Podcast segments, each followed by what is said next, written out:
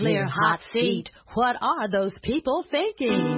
Nuclear hot seat, what have those boys been drinking? Nuclear hot seat, the corium is sinking. Our time to act is shrinking, but our activists are linking. Nuclear hot seat, it's the bomb. Welcome to Nuclear Hot Seat, the weekly international news magazine keeping you up to date on all things anti-nuclear. My name is Libby Hallevy. I am the producer and host, as well as a survivor of the nuclear accident at 3 Mile Island from just 1 mile away. So I know what can happen when those nuclear so-called experts get it wrong. This week, the USS Ronald Reagan pulled into port in Japan. This is the ship that was so heavily contaminated with radiation while on an humanitarian aid mission to Fukushima that its sailors have fallen seriously ill from radiation exposure, and some have already died. What are the issues for the Japanese with its return to their waters? And how safe is the Reagan for the young U.S. sailors who are on it now? We talk first with Mr. Masahiko Gotō, representative of the Yokosuka-based anti-nuclear group, Coalition Concerning Homeporting of the Nuclear-Powered Carrier Vessel. We also check in with Carol Jankow, Director Emerita of Peace Resource Center of San Diego. She will share her knowledge of the Reagan from the time when it was homeported in San Diego immediately after Fukushima until it left recently for Japan. Then we will have a new feature, Filmmaker Spotlight, on Markus Schwenzel. He is the director, writer, and producer of 7 Years of Winter, a short dramatic film shot in the exclusion zone at Chernobyl. The film has just won the Yellow Oscar for Best Film at the International Uranium Film Festival in Berlin. Plus, we will have our regular numbnuts of the week, activist shoutouts, Nuclear Regulatory Commission, duck, and cover report, and more information on nuclear matters than show up in racist history textbooks in Texas. All of this coming up in just a few moments. Today is Tuesday, October 6, 2015, and here is the week's nuclear news from our perspective. The Wall Street Journal reports that scientists investigating the Fukushima power plant have confirmed that a third reactor had a serious meltdown when the 2011 earthquake and tsunami destroyed the facility.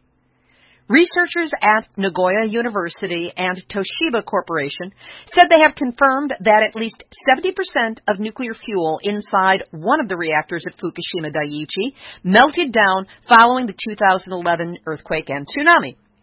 Further study confirmed that between 70% and 100% of the fuel inside the reactor has melted, this according to a Toshiba spokeswoman.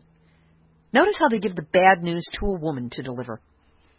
Nearly all the nuclear fuel in Units 1 and 3 were also found to have melted.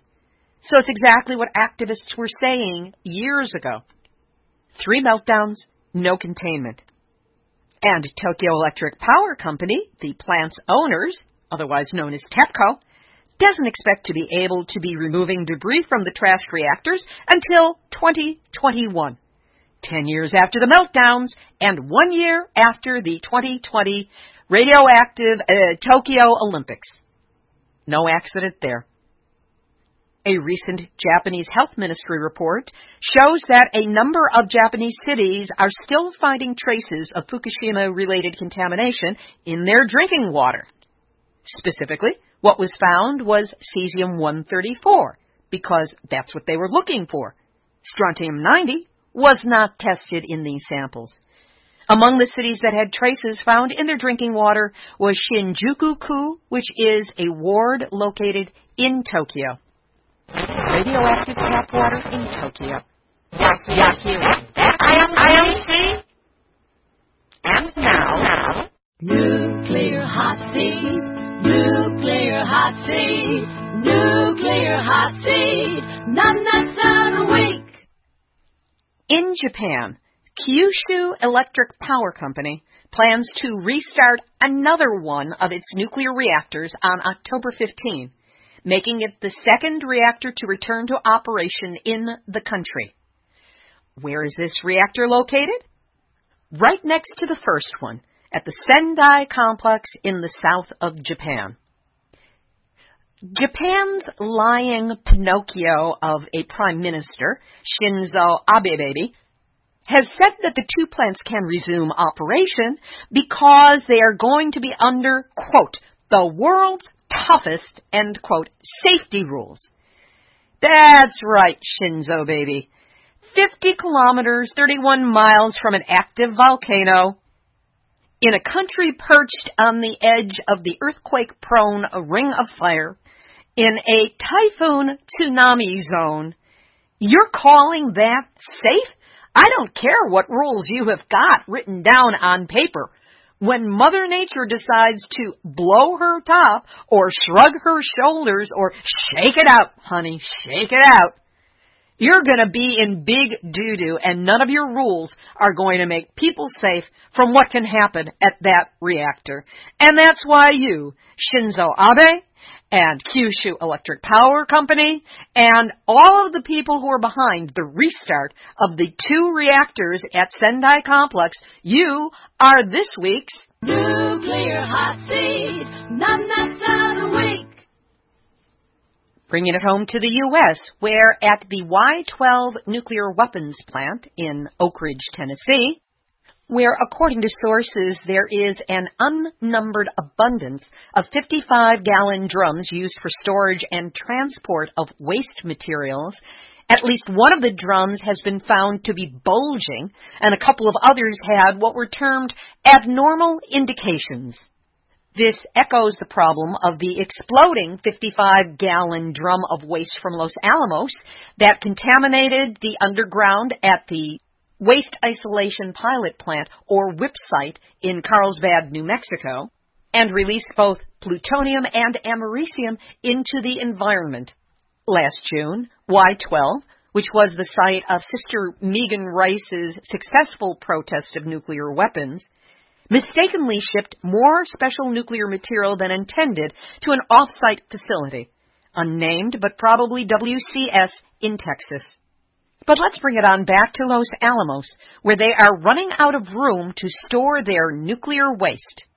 The Defense Nuclear Facilities Safety Board said in a recent report that the Los Alamos lab will reach its maximum capacity for storing radioactive transuranic waste sometime in the federal fiscal year that starts in October 2016, which means by October of 2017, ain't going to be no more space for them to store it. No wonder Energy Secretary Ernest Moniz is pushing like mad for the WIPP site to reopen when it's just not possible. And it's also why WCS, Waste Control Specialists in Andrews, Texas, is now working furiously to get the contract to store radioactive waste in that state. Didn't their mothers ever tell them that if they make a mess, they have to clean it up? In Missouri, St. Louis County has released its disaster plan should the underground fire at the Bridgeton Landfill reach illegally buried nuclear waste in the nearby Westlake Landfill. First, after years of ignoring this problem, a bracing hit of honesty. The 11-page document warns that there is a potential for radioactive fallout to be released in the smoke plume and spread throughout the region. It claims this event will most likely occur with little or no warning. Local resources may not be adequate, and there will be a need for assistance from federal sources, the private sector, and volunteer organizations. The plan envisions designated evacuation routes, with police and barricades controlling the flow of traffic. Transportation at designated pickup areas using church or school buses would be provided for evacuees who don't have their own transportation. Mass media, text messages, and public address systems on the county's tornado warning sirens would be used to alert the public if a landfill emergency exists. Good for them. It isn't going to work because panic, hysteria, clogged roads. You think a police barricade is going to control the flow of traffic when people are trying to escape radiation? Did you even read what happened at 3 Mile Island? Experienced activists have been all over social media explaining exactly why this process will not work. We'll try and get some interviews for you and keep you informed. St. Louis has had years to see this coming and have only moved off the dime in the last month. Now, fasten your seatbelts for the largest ever nuclear hot seat, Nuclear Regulatory Commission, duck, and cover report. In Pilgrim at Massachusetts at the foot of Cape Cod, on October 1st, it was revealed that if a radiation leak had occurred at Pilgrim on 8 occasions over the last 3 years, operators would have been forced to rely on the National Weather Service to provide the meteorological information needed to tell them which regions were in danger of contamination, because in 2011, Entergy, the slumlords, owner-operators of canceled preventive maintenance on the plant's meteorological towers, and they became non-functional. The NRC first noted this status in 2013, but at the time, federal officials said the finding was rated as low in the safety significance because nothing had happened as a result, to which Nuclear Hot Seat adds, yet.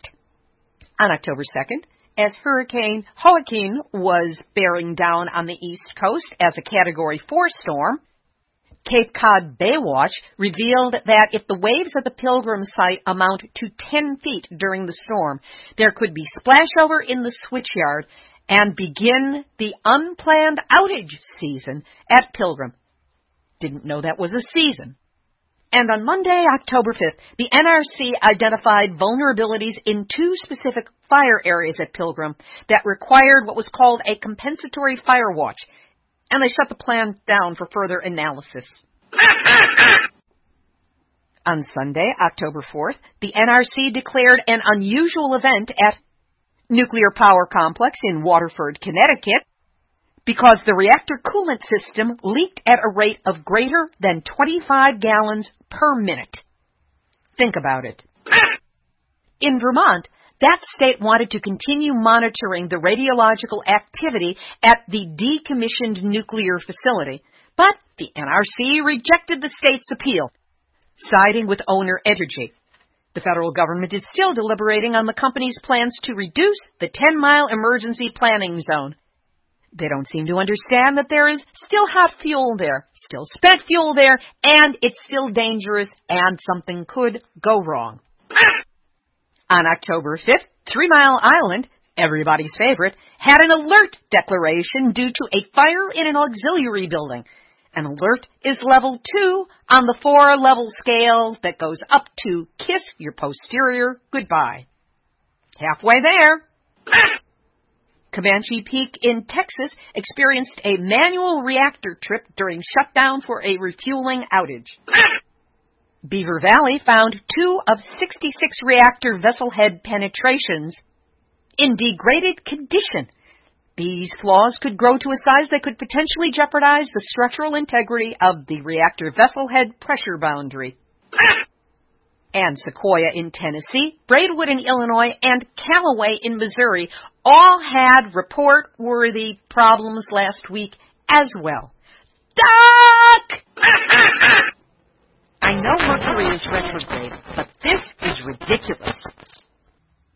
Over to Switzerland, where in May of 2011, only 2 months after the Fukushima disaster began, both the Swiss parliament and government decided to exit nuclear power production. Sounds good, right? But now Switzerland's Council of States, the upper chamber in the Federal Assembly, has agreed to avoid putting legal limits on the operating lives of the country's existing nuclear power reactors, and has also rejected a proposal that was supported by the Federal Nuclear Safety Inspectorate of requiring operators to submit a long-term operating concept every 10 years once a reactor reaches 40 years of service. So close to being this week's numbnuts.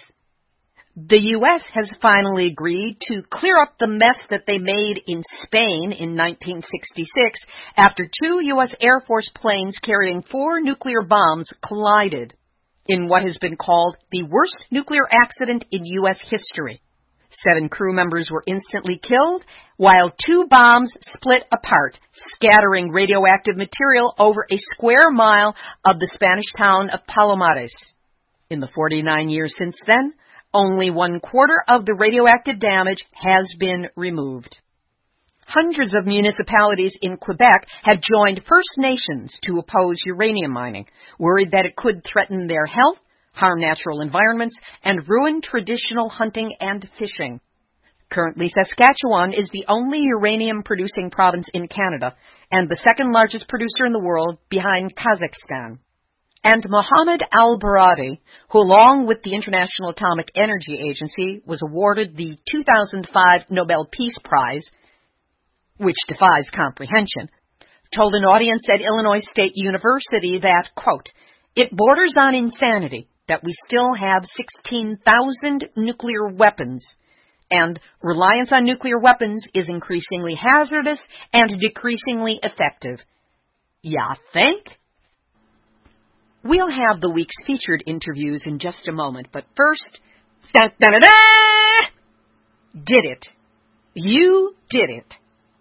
Nuclear hot seat supporters have successfully donated the funds necessary for the computer tech to get the site finished and loaded. This is the late-lamented but soon-to-be-resurrected nuclearhotseat.com website. Computer things always take longer than expected, and we are still working to restore all of the files from Nuclear Hot Seat's database of over 220 audio recordings with their supporting material. It's quite daunting. For those of you who donated to help us along, my gratitude. The site is still being de-glitched, but know that it will look better, be more functional, more searchable, and more secure than ever before. Of course, there are still monthly operating costs for the program, so I don't want to discourage you if you still feel like donating to support ongoing production. You can go to the tattered remnants of the former site at nuclearhotseat.com.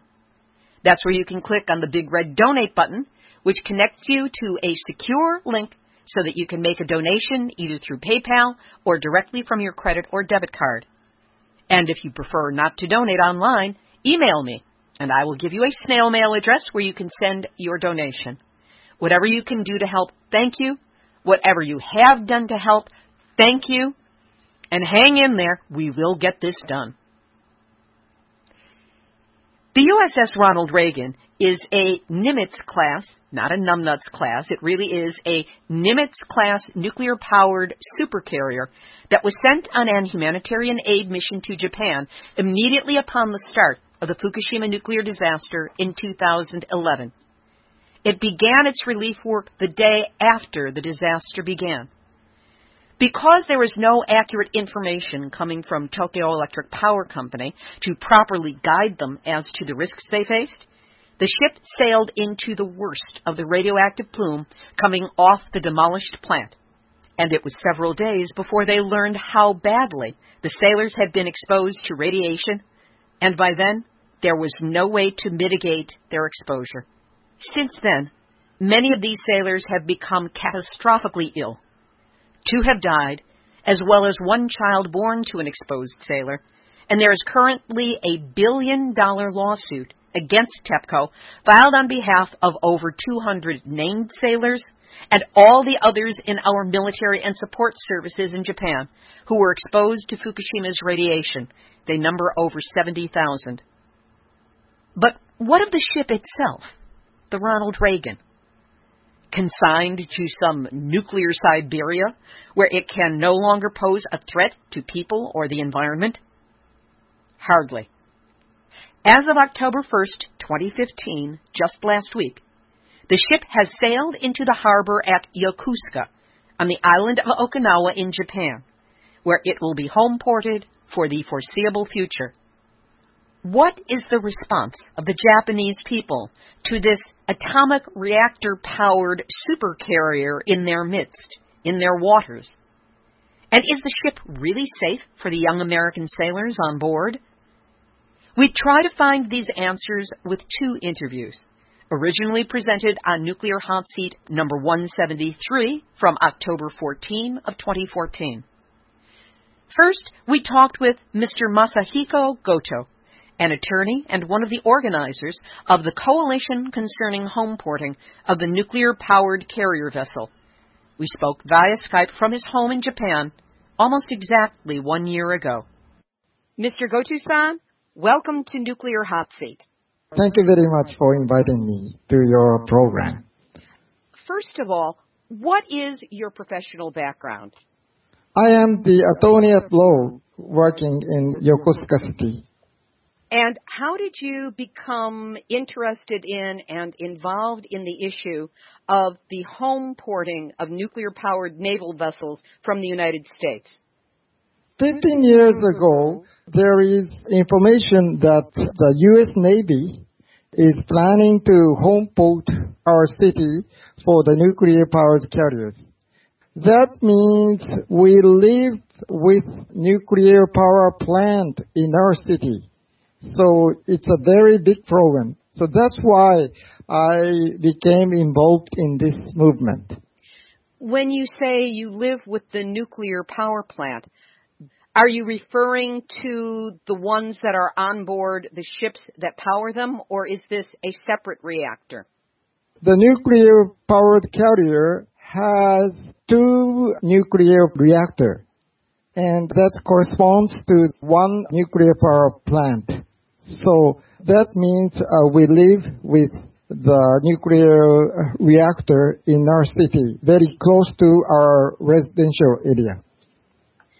How far back does the problem of home porting American nuclear-powered vessels in Japan go? Meaning, how long ago did this problem start? 15 years ago, we began our campaign, and the U.S. Navy announced this plan formally in 2005. Before the announcement, we pointed out that the Navy and the Japanese government surely have the plan, and we pointed out the risky aspect of this plan. What was the response that you got when you pointed out the problems to the government? First, the government denied the existence of this plan. And next, the government neither denied nor confirmed the plan.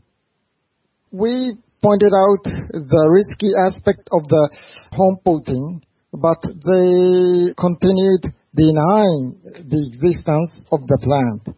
And I think the government knows the dangerous aspect of this plant, but they prepared to introduce the U.S. nuclear-powered carriers to Japan because of the security problem. In September of 2008, the USS George Washington was deployed to your home city of Yokosuka. Yes. How did they justify it, or what did they say, or did they say anything?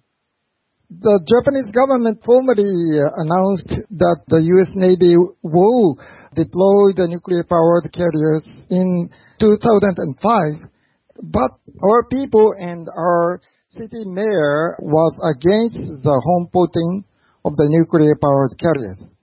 And the Japanese government justified the home porting. One reason is it's safe, and one reason is it is necessary for our security program. We said it's a lie and it's not, it's wrong, but the Japanese government insisted the necessity of the nuclear-powered carriers to Japan.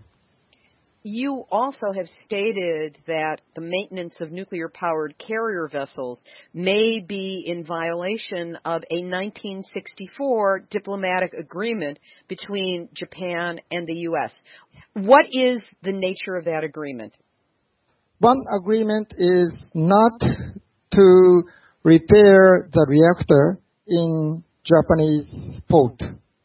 And another agreement is not to hold out radioactive substances from the carriers in the port. But after the deployment in 2009, the U.S. Navy began the repair work in our port and put out radioactive substances from the nuclear-powered carrier. And that's a violation of the agreement. And the radioactive material was released into the environment? Not released, but the agreement was do not carry out radioactive substances from the carrier. They put it in the container, and the crane takes the container to another vessel anchored at beside the carrier. It makes the risk of release of radioactive substances to the environment. That's the problem. You co-founded Coalition Concerning Home Porting of the Nuclear-Powered Carrier Vessel. Mm-hmm. When did you do so, and what is that group, and what sort of things has it been doing? It was founded in 1998 when we got the information that the U.S. Navy is planning to deploy nuclear-powered carriers to Yokosuka. First, we collected as many signatures as possible to the Yokosuka mayor. Yokosuka mayor is the key person to avoid the deployment of the nuclear-powered carriers at that time. Once the Yokosuka mayor announced that we want the deployment of conventional carriers. In other words, he is against the deployment of nuclear-powered carriers to Yokosuka. What kind of an impact did that have on members of the ruling party, as well as the Ministry of Foreign Affairs, mm-hmm. when those concerns were voiced by the mayor and, I presume, the coalition as well? It's a shock for the government and the officials of foreign ministry, because once the mayor was make the attitudes against the deployment of nuclear-powered carriers, they could not make the home porting of the nuclear-powered carriers, because the nuclear powers needs the dredging of the port. And the mayor has the authority for the permission of the dredging in our port. So that was the reason the mayor was the key person for the home porting of the nuclear-powered carriers. And yet that dredging did take place, did it not? Yes, because the mayor has changed his idea due to the pressure of the Japanese government and other political groups. So that's the key turning point for the deployment of the nuclear-powered carriers. It was 2 years before the deployment. After that time, we made our campaigns for two aspects. One is asking for the mayor to have the referendum for the deployment of the nuclear-powered carriers to Yokosuka. And we collected as many signatures for the referendum. Over 50,000 signatures in our city. But the mayor and the city council denied our proposal, and that was unsuccessful.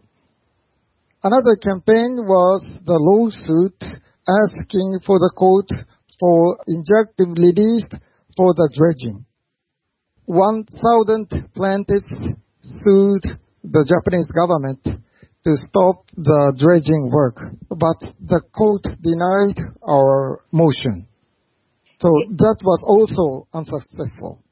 It sounds like the Japanese government and the courts have been willing to bend over backwards to accommodate the U.S. naval vessels in port and the wishes of the United States government. Would you say that that is accurate? Yes, I suppose so. Now, how, if at all, has this situation changed since Fukushima? The public opinion drastically changed for our side. Before the accident of Fukushima, small part of Japanese people know the risk of the nuclear reactor. But it turned that many people came to know the risk of the nuclear reactor after the accident of Fukushima. So our town's opinion was much changed, very much changed. In what ways did the attitude change since Fukushima? A lot of mothers who have little children participated in our campaign. They played an important role in our campaign. Since September of 2008, the vessel that has been homeported in your city has been the USS George Washington. Yes, but as of the fall of 2015, the USS Ronald Reagan, which, of course, we followed on Nuclear Hot Seat, the law case and all the rest, but it's the Reagan that is intended to go into port. Yes. What are your concerns, and what, if anything, is being done before the Reagan comes to address this intended home porting? We are very concerned about the deployment of Reagan in two aspects. One aspect is that there is no working nuclear power plant in Japan.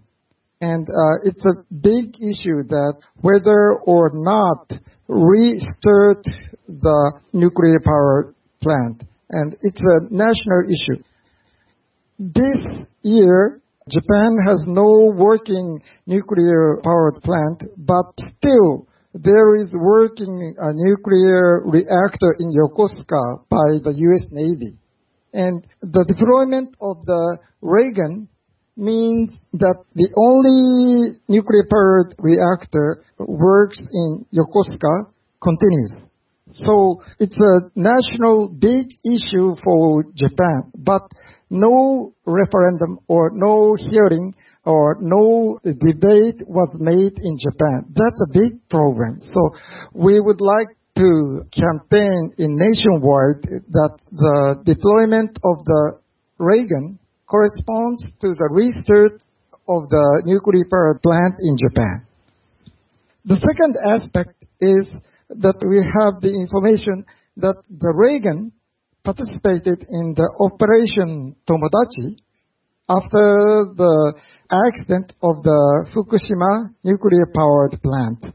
And due to the operation, a lot of sailors on board the USS Reagan was covered by the radioactive releases by the Fukushima power plant. And we know that over 100 sailors are now suing TEPCO in the United States court. And that case was not settled. The damage was so serious.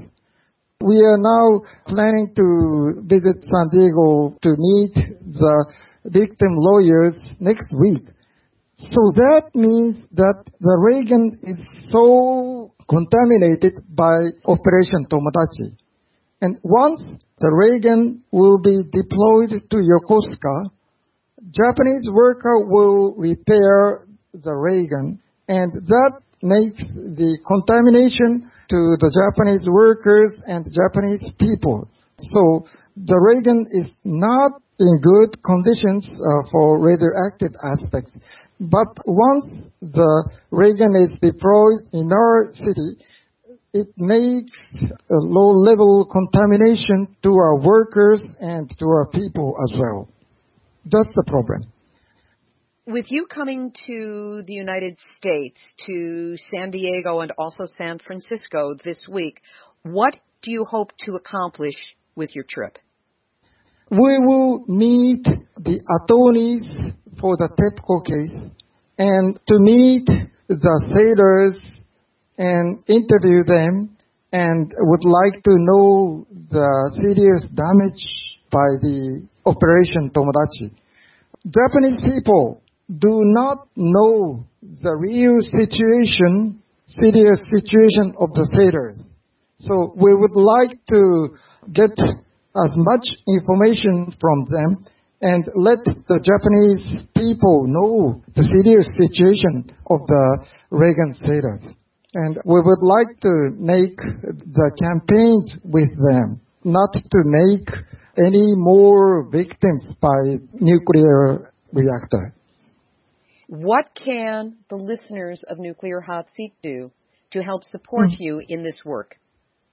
First, I hope all the U.S. people know the risk of the nuclear-powered plant as well as nuclear-powered carriers.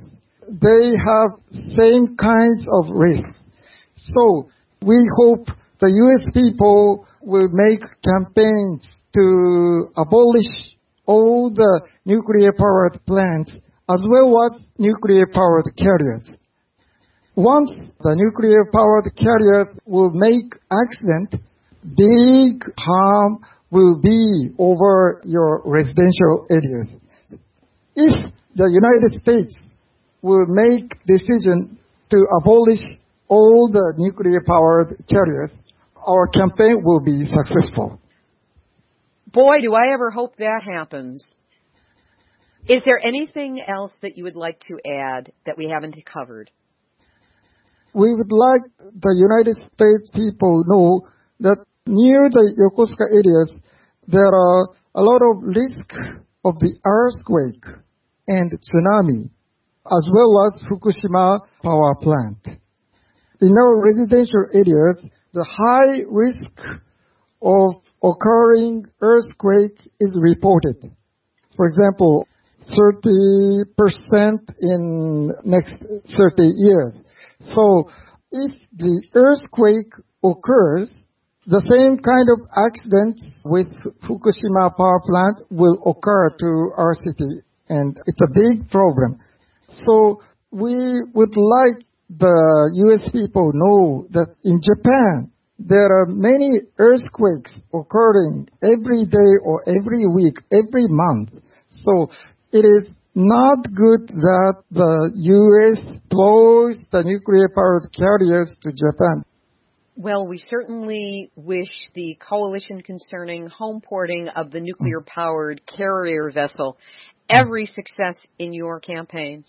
And Mr. Masahiko Gotō-san, thank you so very much for being our guest this week on Nuclear Hot Seat. Yes, thank you very much. That was attorney Mr. Masahiko Gotō-san, representing the Yokosuka-based anti-nuclear group, Coalition Concerning Home Porting of the Nuclear-Powered Carrier Vessel. Next, Carol Jankow is the Director Emerita of Peace Resource Center of San Diego, where she worked for over 30 years. Carol has been involved in anti-nuclear power and weapons issues for many years, including the recent successful campaign to close the San Onofre nuclear power plant. She has visited the Far East to speak about her work 3 times, including presentations in Japan, South Korea, and other Pacific ports. Here's what she had to share about the USS Reagan, also recorded for Nuclear Hot Seat number 173 from October 14, 2014. The USS Ronald Reagan, which is homeported right now in San Diego, was near Japan and was sent into Fukushima on a earthquake tsunami rescue operation.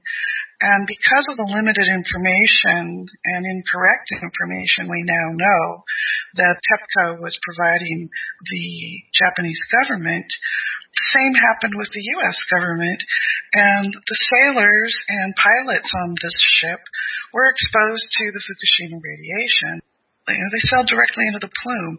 I've heard stories from local people, for example, about pilots that flew through the Fukushima plume, and then there was a lot of radiation on the ship. And so I think that ship came back to San Diego, and we now know that many of the sailors on that ship have become ill. We've been covering that story very closely on Nuclear Hot Seat, including interviews with the attorneys, with Steve Simmons, and I actually traveled down to San Diego to cover one of the hearings about 2 months ago. So the listeners are familiar with that angle, but it's fascinating that you're now saying that there are pilots known to have flown through there who are perhaps experiencing negative health impact? Yes, correct. And, you know, in just my own conversation with the attorneys of you know, a lot of some of the sailors that they are representing are very ill. I think the connection right now is the first we had a ship come back here that was supposedly cleaned, you know, while they were trying to scrub down the Ronald Reagan. They did come into harbor. The contaminated materials that they had collected during their cleaning were still on the ship and had to be disposed of here in San Diego, and we don't know a whole lot about that. So that's an issue with us. And now the USS Ronald Reagan is scheduled to be transferred to Japan, to Yokosuka, in the summer of 2015. And this is of great concern to people there because they want to know really what happened. You know, is the ship still contaminated? I think there's a whole connection there that's ongoing with the Japanese people really not, particularly in Yokosuka, not wanting to accept these nuclear aircraft carriers because of the hazards that they pose. In the first interview I did with Steve Simmons, who was a sailor on the Reagan and is now permanently disabled and in a wheelchair, he spoke of a friend of his who was involved with the plumbing, with the pipes on the Reagan and elsewhere. And this individual, who was not named, said that once the radiation gets into the system, there is no way to decontaminate without removing all of the pipes and replacing with brand new pipes. And I do not believe that has actually happened on the Reagan. So the Japanese people in Yokosuka and the rest of the country deserve to be at least on high alert that what's coming into their port may be carrying radioactivity that has not been contained. That is of great concern, and it's of great concern to me here in San Diego to know that that ship is still sitting here and that sailors continue to be exposed to that. And when we talk about pipes and releases of coolant water, we just get into these issues where the Navy does not tell us what is actually happening, you know, and so there's that great area of distrust of not knowing the degree of contamination that may or may not still exist. The sailors on the Reagan had originally been told that what they were exposed to, I believe, was just, you know, the same as an extra month of background radiation. But the truth is they were exposed to a lot of particulates and have become very ill. This is part of what's happening, I think, in Yokosuka with bringing this ship in, is they really want to know, is that ship still contaminated by Fukushima radiation? And it doesn't make a whole lot of sense with the problems going on in Japan, with the ongoing exposures and risks, to bring more. Let's bring the Fukushima waste back. There's an issue there just to begin with. And then there's always the issue of the nuclear-powered vessels and of the likelihood of accidents with those. So the Japanese have not wanted nuclear-powered aircraft carriers. That was Carol Jankow, Director Emerita of Peace Resource Center of San Diego. And now, the Nuclear Hot Seat Filmmaker Spotlight. The International Uranium Film Festival in Berlin last week awarded their highest honor, the prestigious Yellow Oscar, named after yellow cake uranium, to German filmmaker Markus Schwenzel for his deeply affecting short dramatic film about a child at Chernobyl. Nuclear Hot Seat caught up with him just a few days after that impressive win. Hi, my name is Markus Schwenzel. I'm from Berlin, and my film is called 7 Years of Winter. Tell us what your film is about. Libby, it's a very simple story. It's about a boy who is being sent into the Chernobyl zone after the atomic reactor went off. and he is asked by his older brother to ransack the buildings for valuables and bring them outside. And the funny story is, or the funny thing about it is, that the boy is actually very happy when he's inside the zone, because there is no other people. Yeah, so he feels kind of safe. But at the same time, of course, it's damaging his body. So it's kind of healing his soul and damaging his body at the same time. It's quite saddening.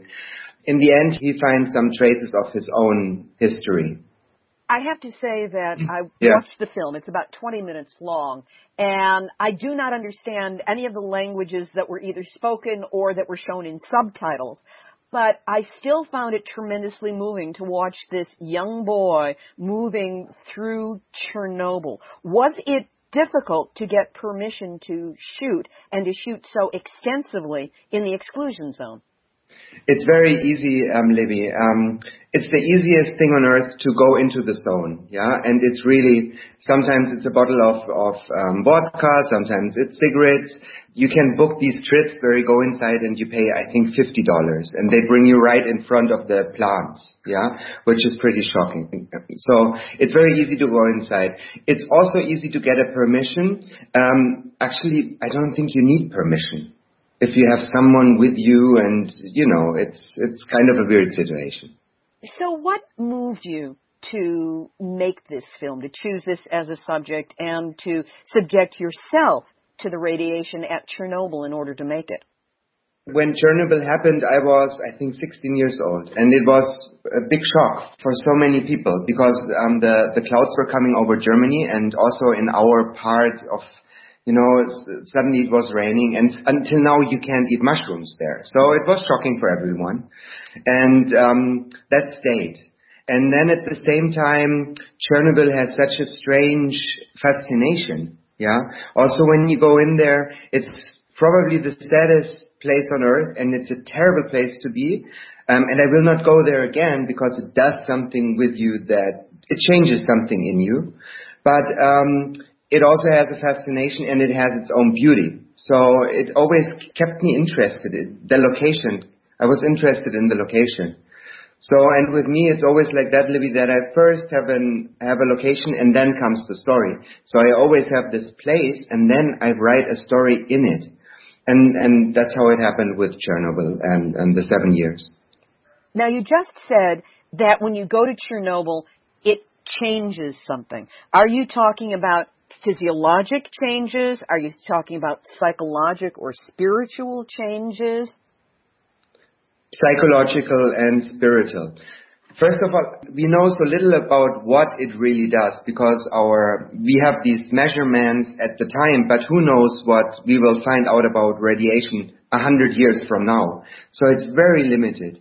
And what it does, Libby, is you go in there and there is a great sadness, and it does make you very sad. It feels almost like it's like an emotional vacuum. And people say you don't feel it, but I believe you can feel it. You know, what makes you so sad is that you see all those animals and those bees and those, you know, these creatures who live there, and they don't, it makes me so sad that they don't even know what's going on. That's even worse, you know, because it's something you cannot turn the clock back. You know, and it's a very weird, to the outmost, fucked up place. Sorry for the word, but it's very, very bad. It's a very bad experience. Are you anti-nuclear in other aspects of your life, or was it just for this one film? I'm very anti-nuclear.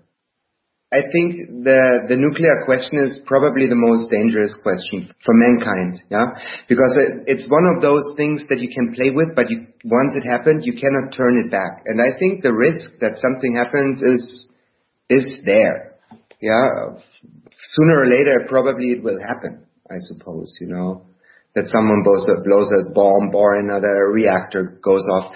And it's a very bad thing, because you cannot turn it back, and I'm very anti-nuclear. Your film, 7 Years of Winter, has just been awarded the Yellow Oscar by the International Uranium Film Festival. Congratulations. Yeah. And I know that the film has been shown there.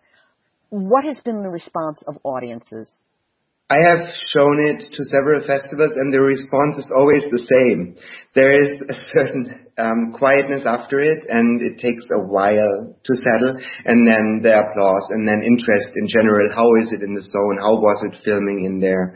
So it had it was well taken yesterday. It had a very good response, and I must say I love this festival. Yeah, it's one of those festivals where I'm extremely proud to be shown it, because the other films were amazing, and I'm proud to be one of those films. And it's one of those festivals where I see that the people who do it, they really have this, you know, this belief, and it makes me very happy. It's a very good experience, this festival. What are you aiming for with this film, and what do you hope it will accomplish? What I hope to aim for is to show it in schools, because it has the right length. I would be more than happy if this film could be shown to kids, because I think kids will understand it totally different than we do, yeah? And I think it will do something to them in a way that they can understand it, because it's about a boy who is their own age. So it's my dream to bring it into the schools. The characters in the film are speaking in Russian. And yes, the version that I saw that you sent me the link to has subtitles in German, neither one of which did me any good. The Uranium Film Festival is planning to come to Los Angeles next year for the Hollywood community. Any plans to put English subtitles on it so that we can partake of the richness of the film? That's a promise, and we will be working on it as soon as possible. Promise I will do it. We will hold you to that. All success to you on the film. Thank you, Libby. It was more than great to talk to you. Award-winning filmmaker Markus Schwenzel on Nuclear Hot Seat Filmmaker Spotlight. By the way, if you wish to watch the film, in Russian with German subtitles still, you can Google 7 Years of Winter, spell out the word 7, and the YouTube link will show up. Activist shout-outs.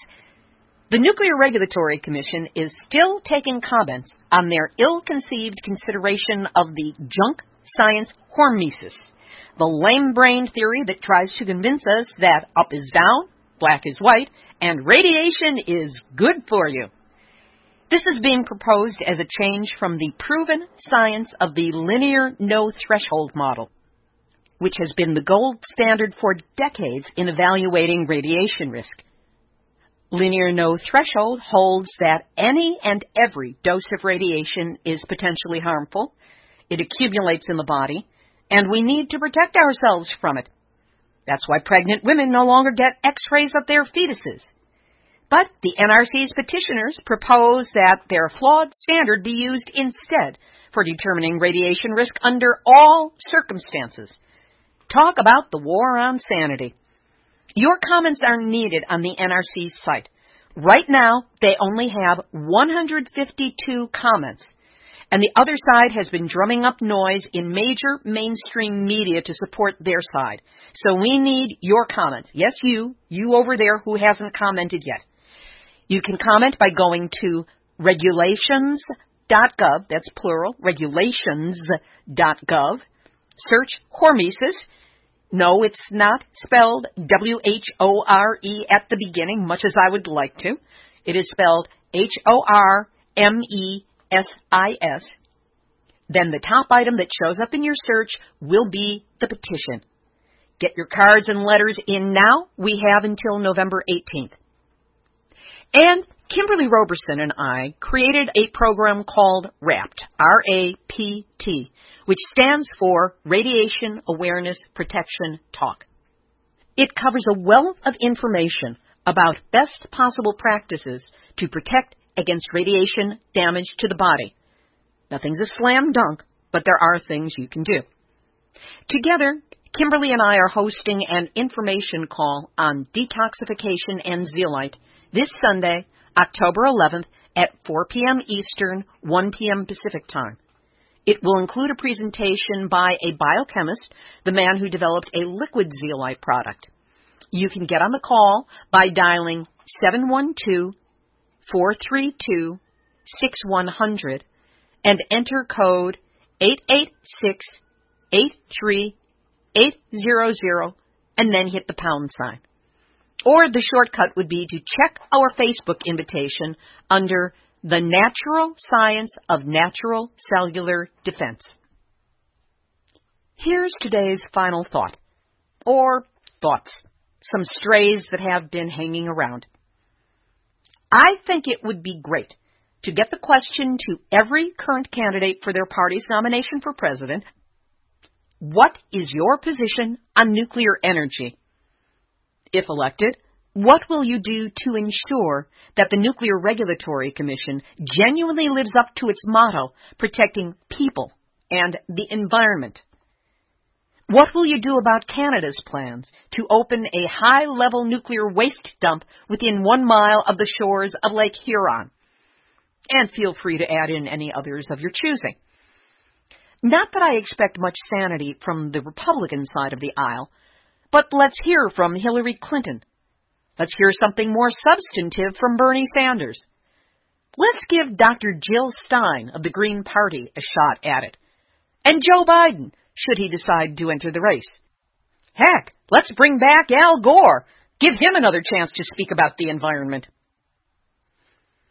I would like to see, but probably I'm going to have to write, a sketch based on Antiques Roadshow, where the value, quote-unquote, of antique nuclear reactors, you know, one of those 40-plus-year-old General Electric boiling water reactor monsters, where one of those is discussed in the style of that long-running hit PBS program, and how those of us who have paid for it got snookered a long time ago. I think the testimony of the mothers of Fukushima needs to be turned into a stage play a la the Vagina Monologues, where three guest actors of the female persuasion could read from script while sitting on stools. Cheap to produce, easy to attract name talent for a limited commitment, and a powerful way to communicate the heartbreaking truth of that nuclear disaster. And I wonder, on whatever day the world actually wakes up and realizes what we have done to ourselves vis-a-vis nuclear, what would the day after that look like? This has been Nuclear Hot Seat for Tuesday, October 6, 2015. Material for this week's program has been researched and compiled from enenews.com, presenza.com, theolivepress.es, redgreenandblue.org, Wall Street Journal, fukuleaks.org, japantimes.com, timesunion.com, knoxblogs.com, stlouis.cbslocal.com, abqjournal.com, Nuclear Regulatory Commission, and Erica Gray for making us aware of what they are saying. WPRI.org, Cape Cod Baywatch.org, the It's Always Halloween Writing Ghouls at the World Nuclear News, and the good guys and gals of the Nuclear Hot Seat community on Facebook, which you are all invited to join. Theme music written by me, sung by Marilee Weber, accompanied by John Barnard. Nuclear Hot Seat is syndicated by UCY.TV and is also available on iTunes under podcasts. Our 220-plus episode archive will soon again be available on nuclearhotseat.com. Until then, you can access episodes via iTunes under podcasts or on YouTube at the Nuclear Hot Seat videos site. Nuclear Hot Seat is the activist voice on nuclear issues, so if you have a story lead, a hot tip, or a suggestion of someone to interview, send an email to info@nuclearhotseat.com. We are copyright 2015, Libby Hallevy and Hardestry Communications. All rights reserved, but fair use allowed as long as proper attribution is provided. This is Libby Hallevy of Hardestry Communications, the heart of the art of communicating, reminding you that we have all had our nuclear wake-up call. We may keep hitting the snooze bar, but it keeps going off again and again. So do not, repeat, not go back to sleep, because we are all in the Nuclear Hot Seat. Nuclear Hot Seat. What are those people thinking? Nuclear hot seat. What have those boys been drinking? Nuclear hot seat. The corium is sinking. Our time to act is shrinking, but our activists are linking. Nuclear hot seat. It's the bomb.